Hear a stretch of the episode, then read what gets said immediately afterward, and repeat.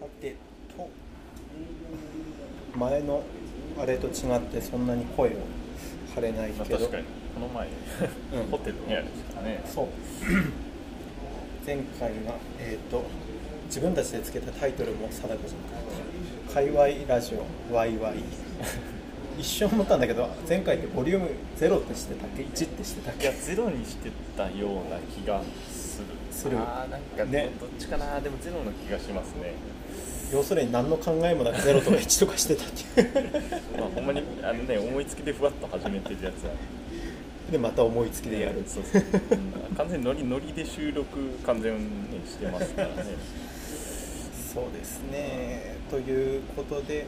やっております。えっとまず編集部の界隈編集部結城と古川2名で行います。そうね。もう一人、えー、はるかくんは仕事の都合で今日はいません、でえーっと今日はその古川氏がジャンル不定カルチャー誌「あれ」に、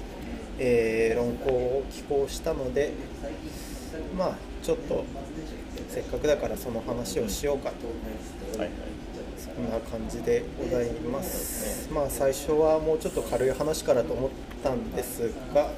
今日がえっと今日がですね3月の17日、えー2時47分。今日9時から会ってたんですけど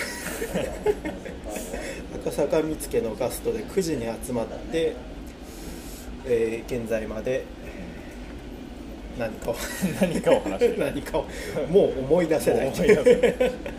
何も残らずに右から左にどんどん流れていく。虚虚無の虚無会話を。虚無中の虚無、え適当な政治批判と適当なオリンピック批判と。えめっちゃ良くないね、床屋聖団っていうやつ、ええ。ちゃんとした人にめっちゃ怒られてる。んですよ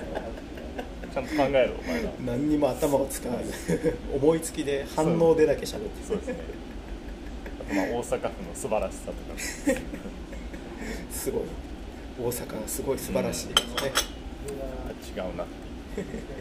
まあこのアイロニーが伝わらない人は聞いてないと思うので 説明もしないようにしましそょう。うそうですね。まあなんだかんだ、えっと大阪からこっちに来るのは半年ぶり。あ結局前回以来。あれあれいつでしたっけ？わかんない。10月のまあ末ぐらい、半年ぐらいですかねじゃあ。まあ、あれ以来は来てない。来てないですけど。まあなんやかんやね年末年始こっちも。そうですね。もうちょっとシリアスな緊急事態宣言下で。うん。っていう感じで。まああともう一つね実は東京に転居の予定がありみたいなね。そうですね、え そのもろもろのために今上京中とえいう。そうですねで、えー今日は暇があったので朝9時から 今2時40分までずっと赤坂見つけ暇がありすぎるんではないかと。なんだったら2食食べたっていう話で 朝ごはんと昼ごはんをガストでずっと座って食べる。でようやく学生がやってきたあたりでそろそろ移動するかっていう学校が終わって学生がやってきて。多分ね本当に1次元目からん。多分放課後に至まあまあまあるまでずっと。そうですね大人って無駄な時間を過ごしてるなって。いうしかも中身がない。話がない。ねそんな感じです。でえーっとあれ。これはそういわゆるこれも同人誌。うん。で大阪で作ってる同人誌っていうことでいいんですかまあねそうですね。多分作り出した最初の人たちは結構大阪の人なのかなと、まあでも多分メンバーの人はもちろん関東の人もはいはいいるしみたいな感じですね、でボリューム9なんでかなり続いてて、ね。まあ、同人誌だけど一般書店にもこ並んでね。並んでて、そう。自分も買ったんですけど東京のうん。丸善で。あ買いましたね。でこのボリューム9が300ナンバリングされてるのが360ページ。しかも3段組、うん。狂ってますね1500円。界隈も2段組で80ページって言ったら「いやすごいね。なんか結構な量だね」とか言って。ごめんなさい。すいませんすいませんでした。3段組360ページ。ある大ね同人誌評論批評系同人誌大先輩。あ本当ですよ。圧倒的な風格を見せつけられてる。でその界隈の作業とこのうん。アレの、えー論考の執筆作業が並行してたのかな、結構かぶってた、はい、そうそう。だからなんか話を聞きながら界隈を作ってた記憶があり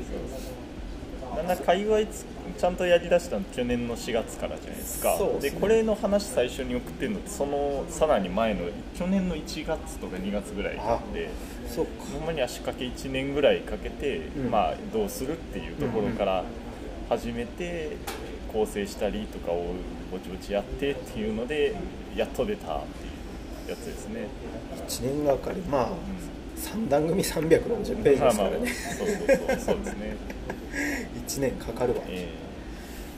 まあえー、と我々の同人誌と違ってそのジャンル不定カルチャー誌ということなんで扱われてるテーマも多岐にわたってその中で、えー、とアイドル論というかまあドゥルーズ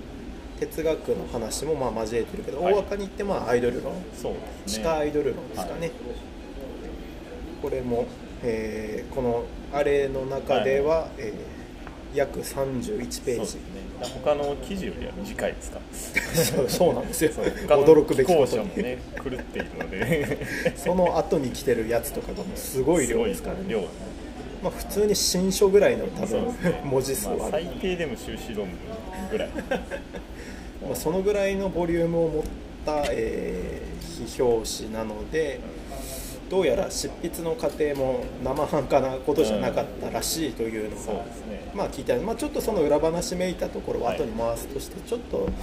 そうですね、えーまずそうそうそう。タイトルが「サイリウムを振るドゥルーズ」まあ、副題として地下アイドルにおけるマイナー性への生成変化についてと、えー題されていまして、まあ、界隈の論考は割とこうアイドルに親しんでる人であれば直感的に理解できるようなうん。えー文章が多かった気がするんですけどタイトルからしてまあこれを聞いてくれるような人はちょっと耳なじみがあるかもしれないですけどドゥルーズというのも何なのか そもそも何なのかっていうのもあるかもしれないし、マイナー性への生成変化というのもなかなかちょっとまあ縁がない人にはピンとこないはい。文章文字だったり文字列だったりもするので、えーまあせっかくならねアイドルオタクにも読んもちろんこれアイドルオタクに向けても書いてるわけなのでもちろんそうそうそう読んでほしいということで、まあ、紹介がてらラジオにしてみようじゃんという趣旨でございます、えーじゃあどっからいきますかね もうねなぜ分量が多いのと多いからそうそうそう見切り発車でやってるんでまとめてから来いっていうことなんだけどえーっとこれねそうそうなんですよ。文章をまあとりあえず読み出そうと思って読むとはいはい。そのあそうそうドゥルーズはちなみに哲学者の名前ですね。ん人名です。ジル・ドゥルーズ、えー哲学と、まあ、地下アイドルというのがくっついてて哲学とアイドルの話がなされるらしいぞというのがなんとなくタイトルから分かるんだけども読み出すと満員電車での通勤大して上がらない賃金それでも持っていかれる税金決して楽しくはない労働というセンテンスから始まり資本主義社会の話から、まあ、スタートされるんですよね。この辺の狙いというか、まあ、多分実は一番最初に書き出してる以上実は哲学の話とアイドルの話が組み合わさってるというよりはそもそもまずは資本主義の話があるぞということですよね。うです。ね。そうですね。多分てかもうそこがむしろ出発点ですよね。そうですね。で資本主義、えーここはさすがに説明しなくても大丈夫ですよね、まあうん。我々は資本主義の世界に生きていると、えーでその資本主義に生きるのは大変だと、まあ、しんどいと。日々成長が、えー要求される。うまあ、そんなような書き出しなんですよね。でこれ古川氏自身でも、まあ、自己ツッコミというかはい。書いてるけどでそれがなんでえアイドルと関係するわけっていうことですよね。そうですねまあ、その説明が序論から、えースタートしていくわけなんですがこれ読みながらまあ言っちゃうと多分時間があ数限りないというか。そうそうそうう。んなっちゃうんで、はい。まずは文章に即してというよりは、まあ、なんでそれを書こうと思ったのかっていうところに行くといいのかな。あはいはいはい。はい。まあ、えうん。あどうぞどうぞ。あうん。まあまあ本当にね素朴にまああのね働くのってまあ結構大変じゃないですか。ねまあそれこそ私は3月末で今の職場を辞めるわけですけどまあやっぱりなんかこうなんだこれみたいなことはあるし、ね、なんか体感的には月100万ぐらいくれてもいいんじゃないかって思うぐらい働いてもなんか20万ぐらいしかくれなかったりするし一体何なんだろうみたいな。でまあでもこういうこうやっぱりそのなんですかなまあ嫌だなみたいなことをブツブツブツブツこう、まあ、言うみたいなのはねツイッターとかでももちろんよくあると思うんですけどやっぱりずっとそれ言っててもしゃあないみたいな、ずっとそれ言っててもしゃあないけどじゃあなんかその意識高くしてこうこの競争社会で生き残っていこうぜみたいなとかなんかこうねやっぱお金のことを学ばないとダメですよこの社会みたいな、っていうのにじゃあ乗れるのかっていうとそれも乗れないだろうみたいな、でじゃあなんかそのでも日々なんかでも我々一応多分まあそうやって働いたりこう、ね、資本主義の社会の仕組みの中で生きてるけどでもなんかちょっとそういうのとはずれたこう営みとかもやってたりはするはずでそれをうまいことこう取り出していきたいよなみたいなのはまずある、うん、のはそうですよね。でそれを取り出す際にまあ私の場合はやっぱり地下アイドルっていうのがあって、まあ、地下アイドルなんてねもうあのチェキをいっぱい取ってお金をみたいな まあなんか資本主義の最たるものみたいなところですけど、まあ、もちろんそういうねこうねあの何もかもが全て、えー素晴らしいわけではもちろんないんだけれどもなんかそういう中にもまああの資本主義のまあなんかこう要求されるいろんなこととかを、まあちょっと相対化する、そこから身を離して、ん。少しちょっと遊びを作るみたいな余地。うんみたいなものを、まあ、生み出していくものの一つとしてそういう、まあ、営みを捉えることができるんじゃないかなっていう、まあ、本当に一番大まかに言うとそういうところですよね。だからそのすごい日々になんかすごいまあ仕事とかいろいろね嫌気がさしててまあだってすごいもう身も蓋もないこと言えば別にねなんかあの自分で生まれたいなとか思ったわけじゃないのになんか気づいたら生まれててでなんかなんか知らんけど気づいたらなんかあのある程度の年齢になったらなんかお前はちゃんと働かないと生きていかないんだぞとか言われてなんかなんで？みたいな。のは別にそれそれは別に素朴な問題としていやそんなん言ってられへんやろっていうのはもちろん誰しもが思うんですがかしそういう、まあ、現実問題を一旦置いとくと原理的にねやっぱりなんでそんなね働かないと生きていけないんだろうって結構まあ謎っちゃ謎なんですよね、でそういうなんかこうモヤモヤっていうのをこう抱えながらもまあでもなんかこうやっていかなきゃ いけないっていうところがやっぱりあって、うん。なんかそういう時のまあ一つのヒントになるだろうと、だからまあ地下アイドルでこういうことが起きているっていうのを、まあ、地下アイドル知ってる人はまあこうなんかそういう発見できるし、まあ、逆に地下アイドル知らんけどっていう人はその自分の普段のそういう身近ななんかモヤモヤとかとこの地下アイドルで起きていることっていうのをまあつなげて読めるんじゃないかなみたいな、まあ、そういう意味でどういう人にも読んでもらえるんじゃないかなっていうような、まあ、思いはありますね。そうですね、そう。で今まあ地下アイドルっていう話になったんですけどまあもともとこの界隈とかを興味持ってくれてる人たちはそもそもが地下アイドルのオタクなので、そこもまあ直感的に分かることなんですが、なんというか地下アイドルって言った時にその地下アイドルご本人まあ、男女問わずそのパフォーマーとしてのアイドルに限定した話題になってないのが、まあ、論考の肝でもあるかなと思うんですよね。まあ、あと同時に その資本主義社会がなんでこうなってるんだろうなとか、まあ、面白くないとかしんどいとかいう時に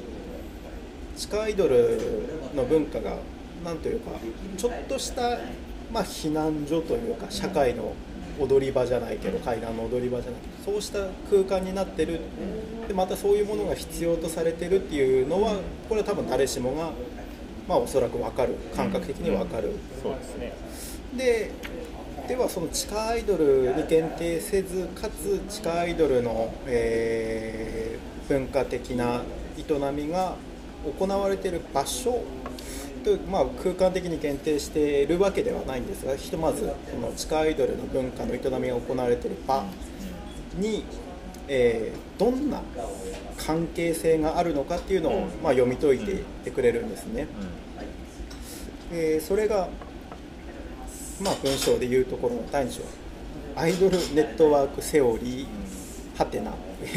いうふうになってるんですけど、まあ、ここでちょっと哲学的な議論がパッと出てくるんですね。このまあ、アイドルネットワークセオリーかっこはてなっていうものはアクターネットワークセオリーという哲学の概念によっててここがまあ何て言うんでしょうね、まあ、この論考の基礎固めみたいなところですよね。まあ、そうですね。土台固めをしてるところで、うんうん、まあ、要するに、まあ、アイドル論とかそのアイドル語りについてのその流れとか、まあ、今まであったものっていう流れの中にこの議論を位置づけるとすればその、まあ、まずやっぱりアイドルはその、まあ、大人に支配された操り人形的存在みたいな。うんいう、まあ、やっぱり、まあ、一番ベタな、うん、ベタなというか、まあ、ありがちな見方があって、まあ、でも当然そういう操られ性操人形性みたいなのをあえて楽しむみたいなそういうオタクがいたりだとか、うん、あるいはまあそれをひっくり返していやいやアイドルたちっていうのは主体性があるんだよみたいな、えー、話をまあするみたいな。っていうところがあるんですけど、うん、えーとまあ、そういうような、まあ、見方とはやっぱりもう一つ違うものを出すっていうのが、まあ、主体性っていうのを強調するでもなく、うん、あいつ人形っていうのを強調するでもなくっていう仕方で、まあ、アイドルを語るっていう時に、まあ、あのそのアクターネットワークセオリーっていうものを、えーとまあ、踏まえてちょっと捉えていくと分かりやすいんじゃないかと、でまあ、結局じゃあどう捉えるかっていうと、まあ、もうそんな大して難しい話ではなくて、まあ、要するにオタクとか運営とかアイドル本人とか、まあ、それ以外の場所物理的な空間、うん、そこにある照明、まあ、チェキ会の時のチェキとか、いろんなそういうものとか人とかっていうネットワークの中で初めてアイドルっていうのは、まあ、あるのであって。そういうものをこういろんなものがこう相互に関わってネットワークを形成する中で、まあ、捉えていくということが必要だろうという、まあ、ある意味ではごくごく当たり前のことを、まあ、言ってるんですけど、やっぱりその主体性とか、えーと、あるいは操り人形っていうその能動性とか受動性をあのなんか純粋化してこうやるっていう仕方では取りこぼすものがあるので、その能動と受動の淡いにあるような、その相互作用の中での、まあ、アイドルとかいろんな、まあ、オタクとかの、まあ、状態っていうのをこう見ていかないといけないですよねっていう、まあ、方向性を出していくっていうのがその、まあ、アイドルネットワークセオリーの、まあ、章になりますね。はい、そうですね。なんというか、えーまあ、今言ったように本当に実は当たり前のことで、うん、そうですね。ただなんかねアイドルのこと考えようとなった時にどうしてもその、うん、パフォーマーとしてのアイドルがどうなんだっていう話に結構なりがちで、はい、今言った操り人形性、うん、あるいは逆にアイドルはこう自立して主体性を持ってるんだっていう擁護派が実は、そう実は表裏一体の関係なんじゃないっていう結局そこにこだわってるとあれなんで自分たちってアイドルにはまってんだっけっていうのが見えなくなっちゃう。でこれもそのオタク当事者であれば割とすぐそう。と。結局我々はライブハウスに行って楽しんでるしたまに遠征に行って楽しんでるしその時にアイドルっていう要素が噛んでるとより複雑にいろんな楽しみがあるという。ただ単に個人を純粋に見てるわけじゃないんだよっていう話なんですよねひとまずね、もちろん読み込んでいけば多分いろんなことが言えるんだけども、その簡単に言うとね、そういう。だからまあ、なんかなんとなく、まあ、オタクの人だったら本当に今まで自分が楽しいなって思ってたことが、なんかなんで楽しかったんだろうっていうのをなんかよりこう自分、まあ、哲学とか馴染みない人だとその哲学っていうなんかちょっとこうあの異質な言語によってなんか輪郭を与えられるみたいな、まあ、そういうなんか読書体験というか、になるんじゃないかな、まあ、なったらいいなと思って書いてますけど、そうなんですね、なんというかそう日々体験してる当たり前のこともちゃんと言葉にしようと思うと複雑になるし大変そう。と同時になんというか当たり前のことを言い直すって、まあ、同じことを今繰り返して言っちゃうけど、うん。当たり前のことを言い直すのはやっぱ大変言われてみれば当たり前じゃんってだからなんだよってなるんだけど、ん。いやでもみんな当たり前のはずなのにアイドルってなんだってなるとすぐ操り人形なのがいいとか、うん。いやアーティストなんだ実はってなっちゃう。っていう。でなんかそういうのがね氾濫してるとなんかなんかそう引っ張れてなんか言っちゃうんですよね、うんうん本当にそうみたいなところあるわけででなんかそでみんなもそれぞれ多分そうとか結構思ったりすると思うんだけどもでやっぱりそういう時になんか全然違う文脈のこういう、まあ、あの理論とかっていうのが役に立つ。だからそういう、まあ、理論の役に立ち方みたいな、うん。ところもなんかあのついでにこう感じ取ってもらえると、まあ、さらにあのいいのかなというところはありますよね。そう。まあアイドルに限らずこの気持ちとかこの楽しさって何て言うんだっけみたいな、うん。これってなんだっけっていうことに、まあ、名前が与えられてるみたいなことでもありますよね。まあ、もちろんこういう噛み砕いたなんか物言いじゃなくて全然自分で読めるよっていう人は、まあ、実際にもう手に取っていただくのが早いわけで、それはそうです、まあ、もうちょっとね細かい話はさそうそうそう。すがにしてるんで。結局ここで、えーアクターネットワークセオリーっていう概念を提出したブルーノ・ラトゥールっていう人がいてみたいな、ん。でラトゥールはこういうふうにも使えるんだみたいな、うん。そうそう。読み方もできると思いますしね。まあ、まさにあの参考文献でねブルーノ・ラトゥールの「トリセツ」っていう本をうんうんうんうん上げてるんで、まあ、それも結構いい本なんでそうなんかそういうのとかねあこういうふうになんかそういうのでねこういう、まあ、議論とかにも興味持ってもらえると、ね、やっぱり同じような読者が増えると当然本の値段がちょっと安くなったりとかするのでねやっぱりそういう共同体をこう守っていくっていうことはねちょっと話がそれますけども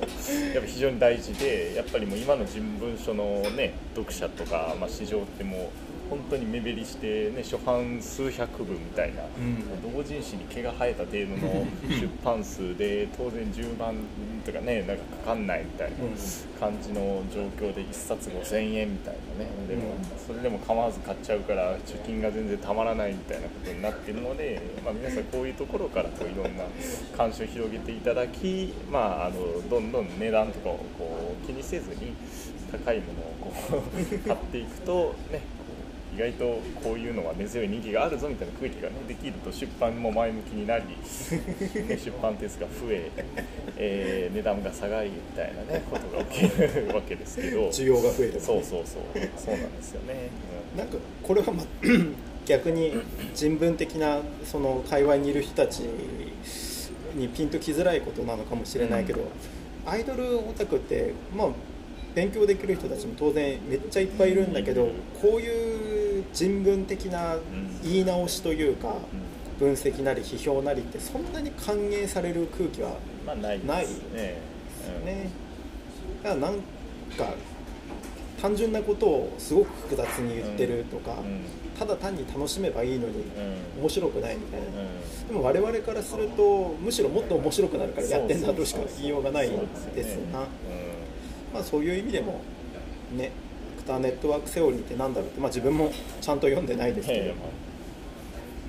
そんなえところはありますまあそうですね。なんかとりあえず読んで見てみるのがいいえかもしれない。うんでまあようやくここで次は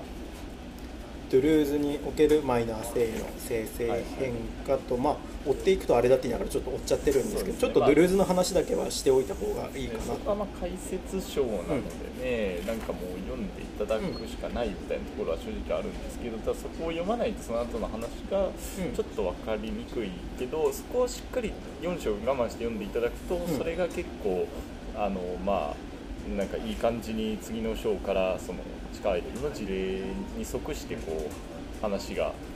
進んでいくので、まあ、よりさっきのショーで言ってた話がを理解しつつも、さらに地下アイドルの起きている現象についての理解も深まるという,、こう相乗効果が生まれるはずだという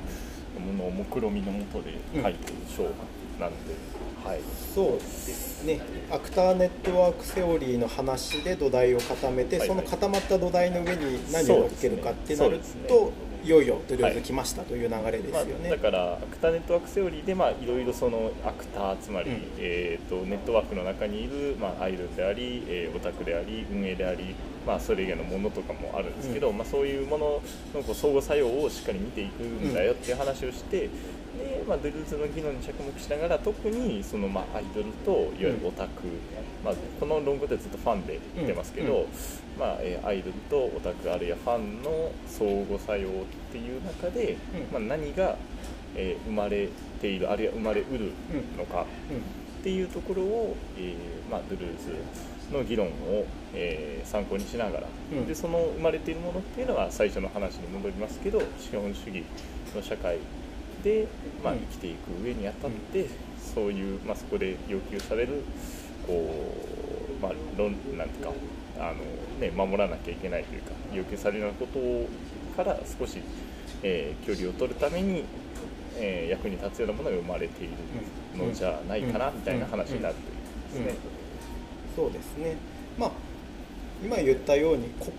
から割とハードな話が続くので、まあ、ここ、そうそう。あえて分かりやすく噛み砕くのもまあなんか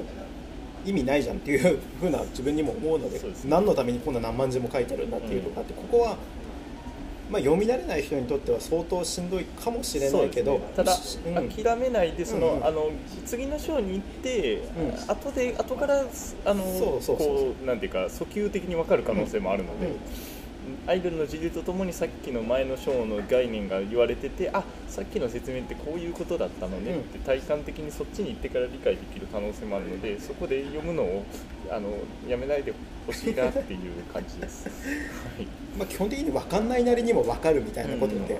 あるんでね。全てがね分かるのは難しい内容ではあるんですけど、でまあまあ、えー、論考は、まあ、改めて整理するとそもそも資本主義の、えー、疑問があり、まあ、でその資本主義の中で営みを続ける地下アイドルという文化がありで地下アイドルの文化というのはパフォーマーであるアイドルだけを考えててもその面白さとか、えー、豊かさを、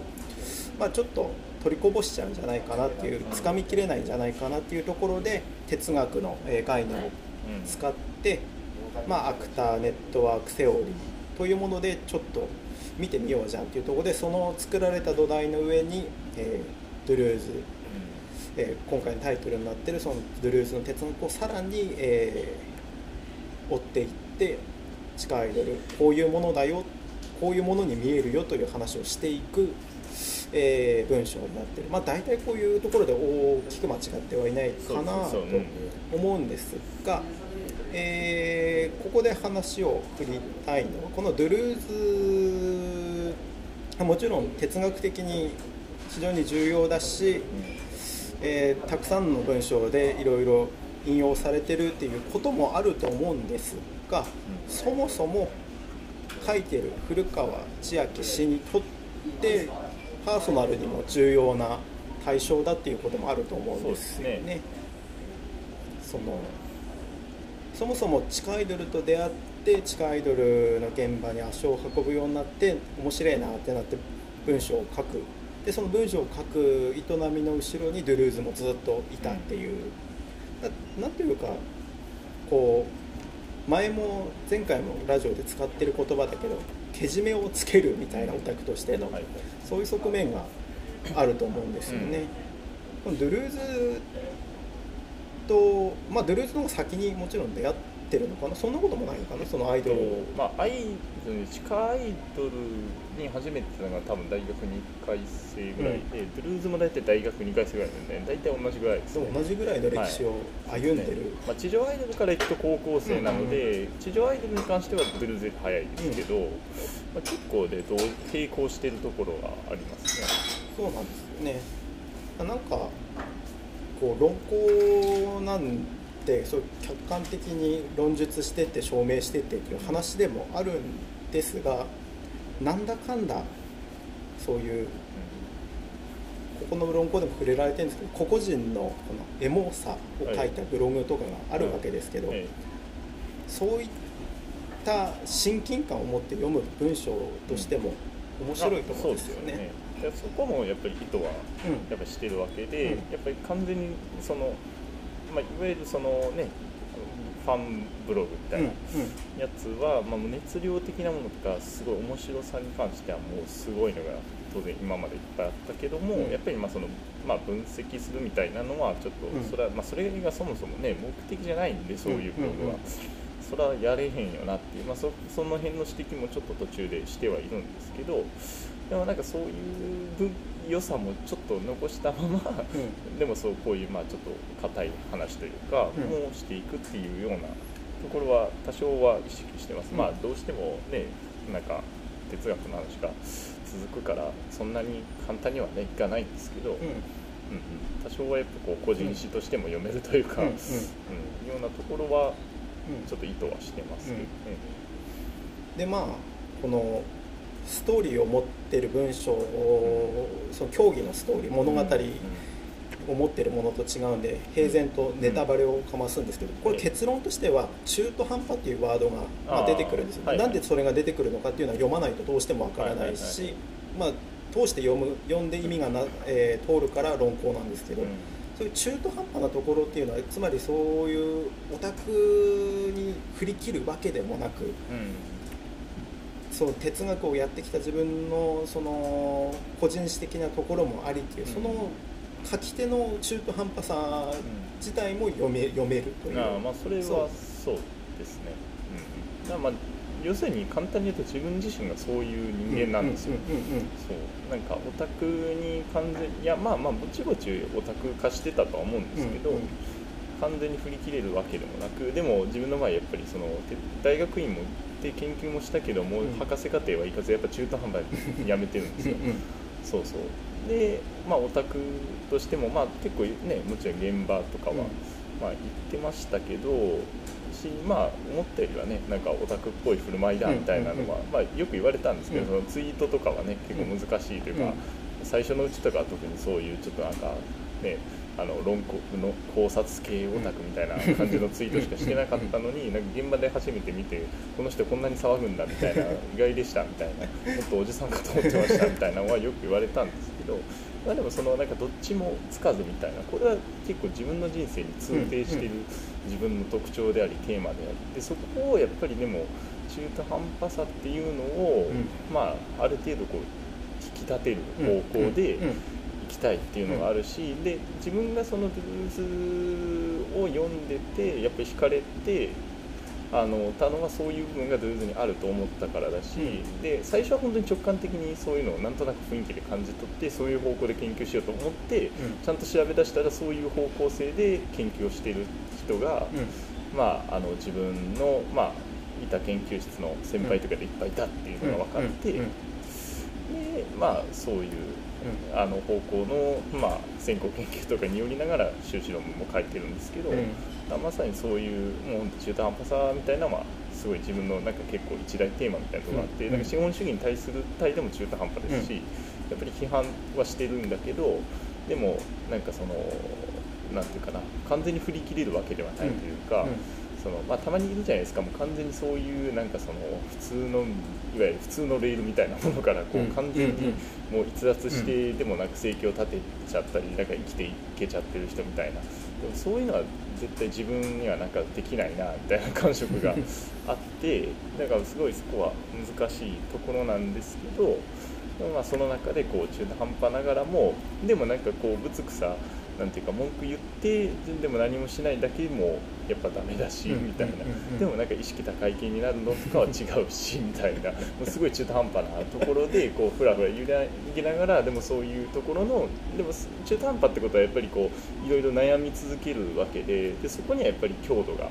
あ生まれるんですよね、うん。うん。でそれは実はオタクとアイドルの関係はまさにそうだと思っていてアイドルとオタクもすごい中途半端な関係なんですよ。つまりアイドルとオタクの関係を表す適切なその言葉って多分この世界にはまだそんなに存在してなくて、うん。つまり恋愛関係とかん。友人関係とかっていうのとは何か違う多分人間関係がそこに発生してるんですよ。でもなんかその適切なことを与えられてなくて、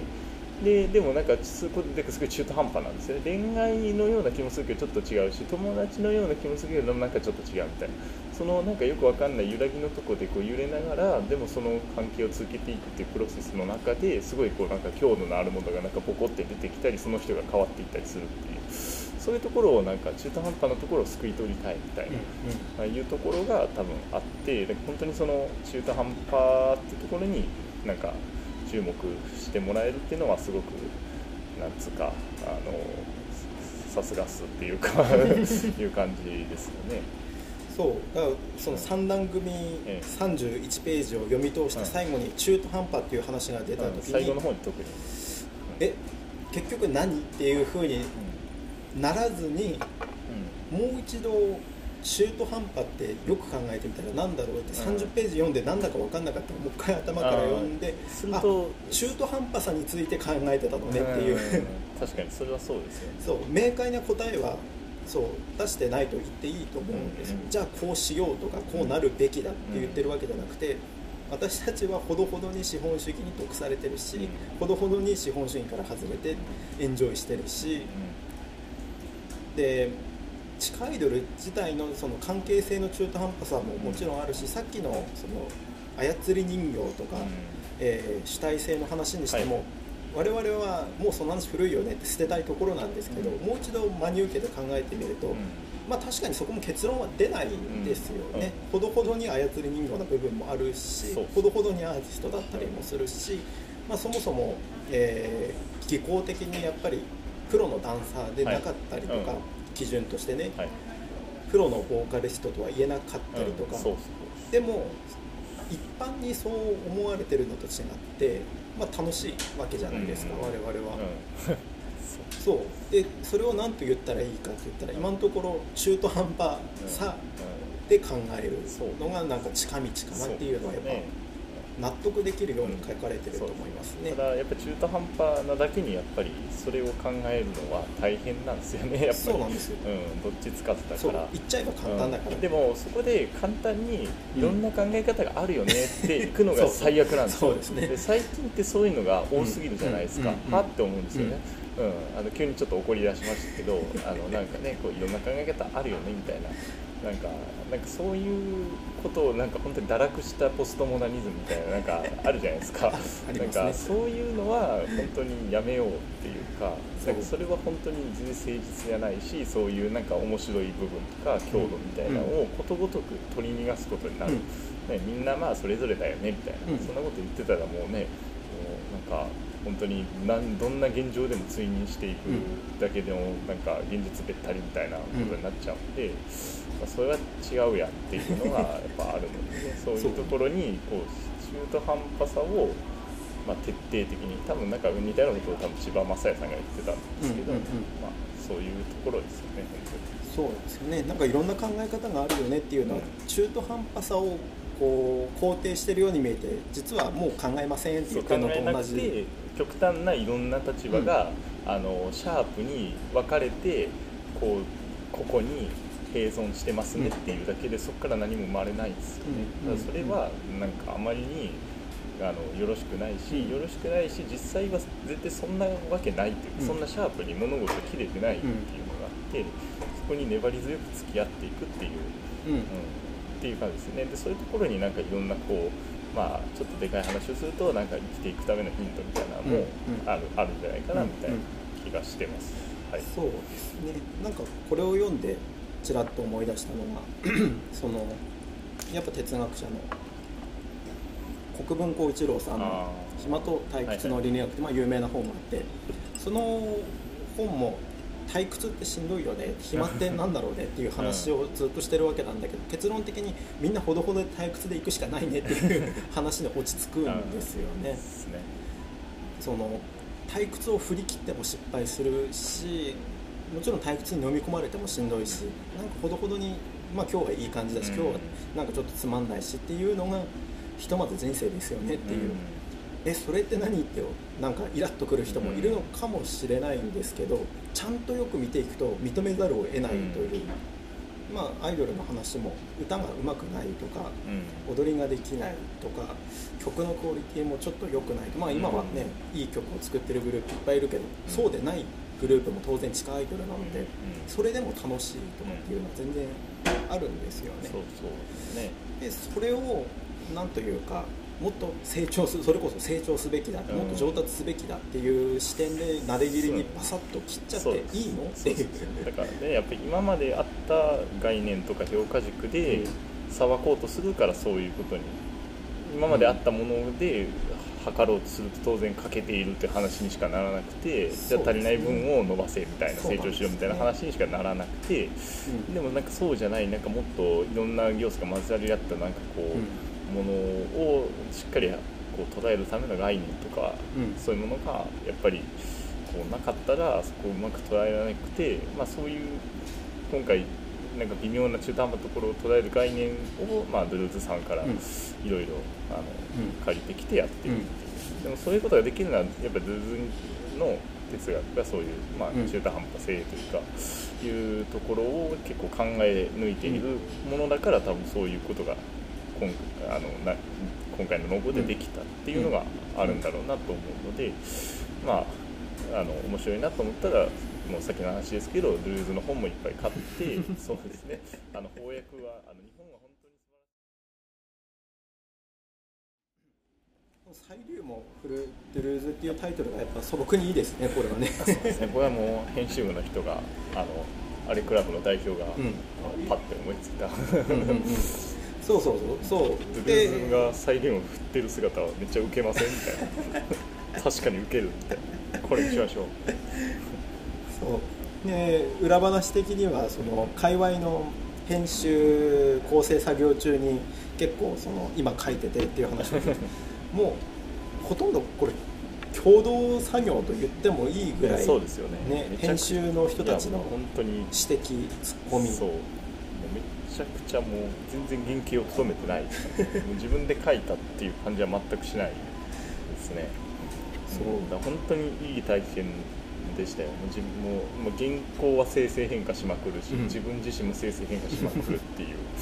感じで、そうそう本当に要するにそういうことなんですよね、この一応署名があって古川千秋が書きましたよという話なんですけど、ある編集部と要するに古川氏が考えたことを、うん。えー考えてることを読み聞き、うん。それを受けてこうなんではないかっていうふうに何人かで考えながら、えー書いてるっていうそうした流れはそれこそ非常に中途半端というか。いやーそうですね。いや本当になんか書きたいことある人はぜひあのここに寄稿するべき。いや本当になんかね回し物みたいになってますけど すごい編集部のこの編集作業過程が非常に学びの多い。ね。もううん、本当にねああこうやこうやるのか編集作業みたいな、何はばかることなく第2号に利用させていただきますけど、その得た知見を。あそこで得たノウハウを流用しまくって 我々の同人誌も作りたいな。いやでもほんまにそれが本望だみたいなこともねおっしゃってたんあ本当ですか？ありがたい。あのやっぱりこうねこういう、まあ、それこそ界隈が、ん。あの広がっていくっていう、うね、それこそなんかサークル運営の仕方みたいな記事まで公開しているようなうん。サークルなんで、まあ、本当にそのあれの人たちも多分そういうこういうまあ批評誌批評評論同人誌界隈のこう裾野が広がるとうんいいなみたいなことは結構普段から意識的に考えている人たちなん。でまあそういう人たちとこう一緒にやれて本当に良かったなと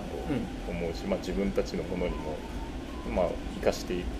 ほんね、いけることがすごく多かったし、まあ、生かしていきますという感じですね。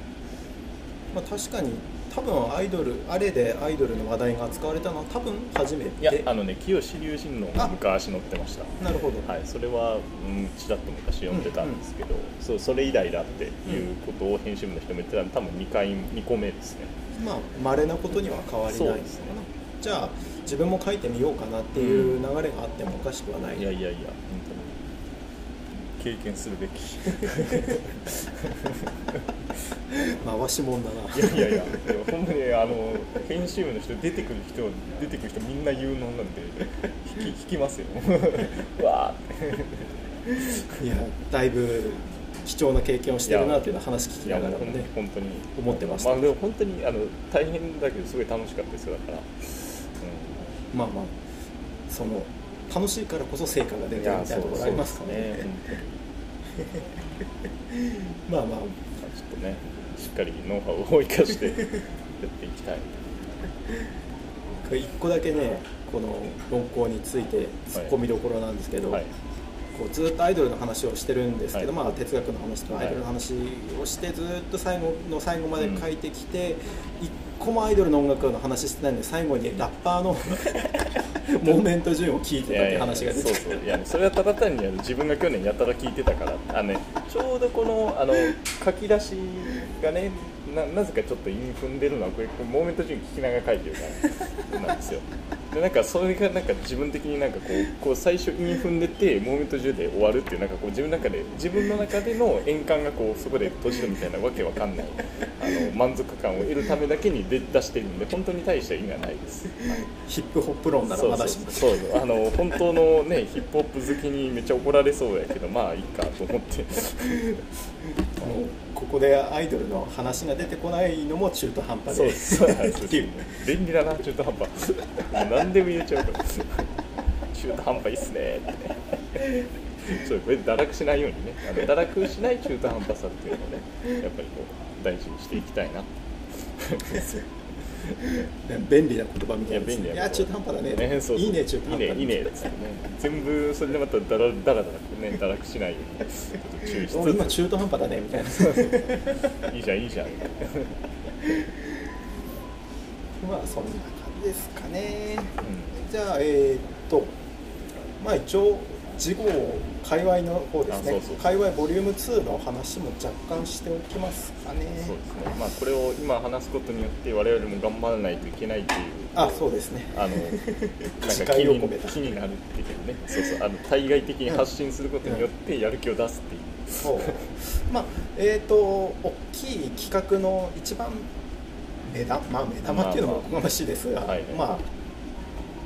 なんていうの一番大きい企画は結構前からね決まってるので、きっとそれを動かし出します。でこの大きい企画っていうのが、えー批評誌なり今今日してきた論考の話と打って変わってめっちゃ誰でも読めるっていうめっちゃ誰でも読めるし全員面白くあるはずに決まってると思う。固く信じてる企そうですね。画 これを面白くないという人はもうオタクには必ずいないだろう誰もっていう。う。ん。絶対面白いだろうっていうぐらいもうやるものが決まってるんでね、でもあとはまあまあ、えー論考はこれどうなるのかって逃げのまだ 姿勢をね置いておきたいですけど。まあ、編集部の3人があの頑張れれば書けるし頑張れなかったら書けない。まあ、えー個人的にじゃあ一歩足を、えー後ろに下げられないように言っておくと今は自分は日本のアイドルから離れていよいよ k p o p の勉強を始めてるところでそういうのがやや反映されるのかな書けれかねまあねそのために韓国語も勉強しているそうなんですよ。一体何をしてるんでしょうか、ね 韓国語面白いですよ。いや。で駐車場っていうハングルが読めるようになって喜んでいるっていうめちゃくちゃいい話が。そうそう。その以前に、えー仕事で行った韓国のストリートビューで見てて前泊まったホテルだと思って看板なんか書いてあると思って読んでみようと思って、えーちあ駐車場だって。駐車場。嬉しい嬉しいやっぱり、すごい、うて今年一テンション上がってました。ねね語学学習の醍醐味ですね。まあまあそういう k o プももちろんアイドルでまあ今 むしろなんだったらね世界はどっちかというとそういうアイドルをみんな消費しているのでまあ必然的にそういうことも興味を持つのは当たり前なんですが、まあ、どうしても我々地下現場に馴染みがあったんであんまりねそのまあ他のところでもちろん聴いてる人とかいっぱいいると思うんだけどあんまり身の回りで k p o p 聴いてる人が少ないかなっていうのもあったんで。そうですね。そこまで多くはない。うんうん。まあ自分がこのタイミングで、ね、現場も少ないタイミングで興味持つのはちょうどいいかなとかうん思ったりもして、まあ、ここに今日いないはるかくんとかもなんか前ちらっとネタがあるようなことがあ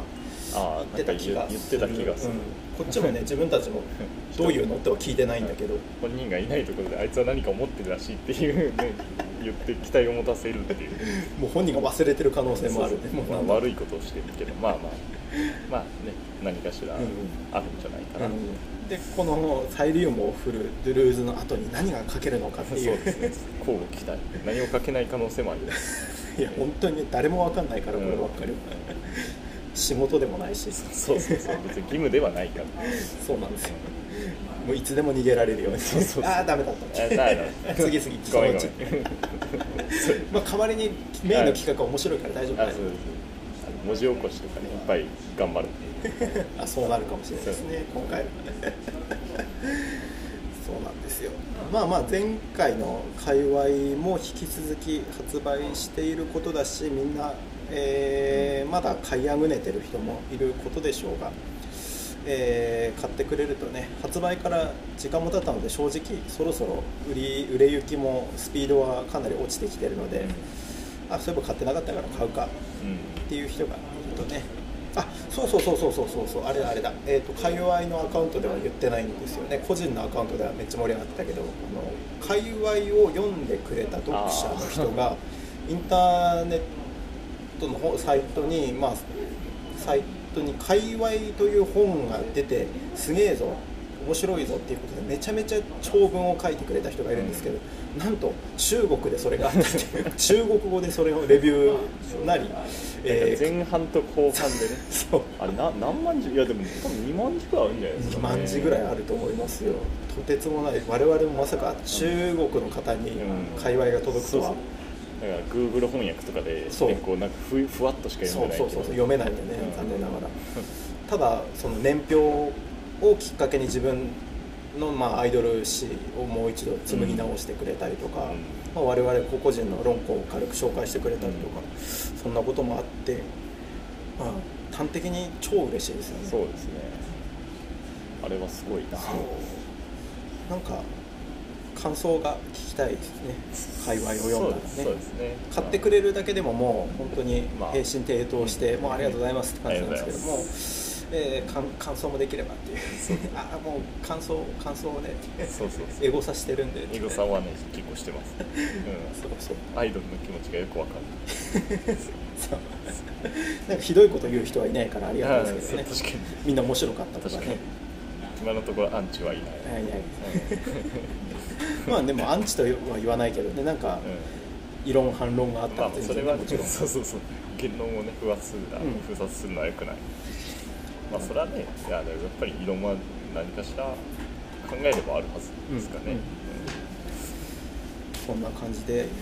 まあすでに読んでくれた方も感想を待ってますしいや本当にね実は感想は少ないんです。インターネット上には本当に、うん。そうですねもう片手で足りる程度ですね、ええ。正直。なんでなんかね送り返してくれればただ単に編集部の人が喜ぶまもちろん寄稿してくれた方の感想でもうん。多分寄稿してくれた方も喜びます、そうですね。うん、これから読む人も感想を書くつもりで読んでくれればね。いやーお願いしたい。どんだけ要求するんだ。確かに。なかなかのね。うん。買ってるだけですごいですからねこれ。いやもう基本的になんか要求的な話が多いですね、うん。今日はね論考あれを買ってくれと。あれを買ったら読んでくれとか。界隈のボリューム1も買え。買ったら読め読んだら感想を言え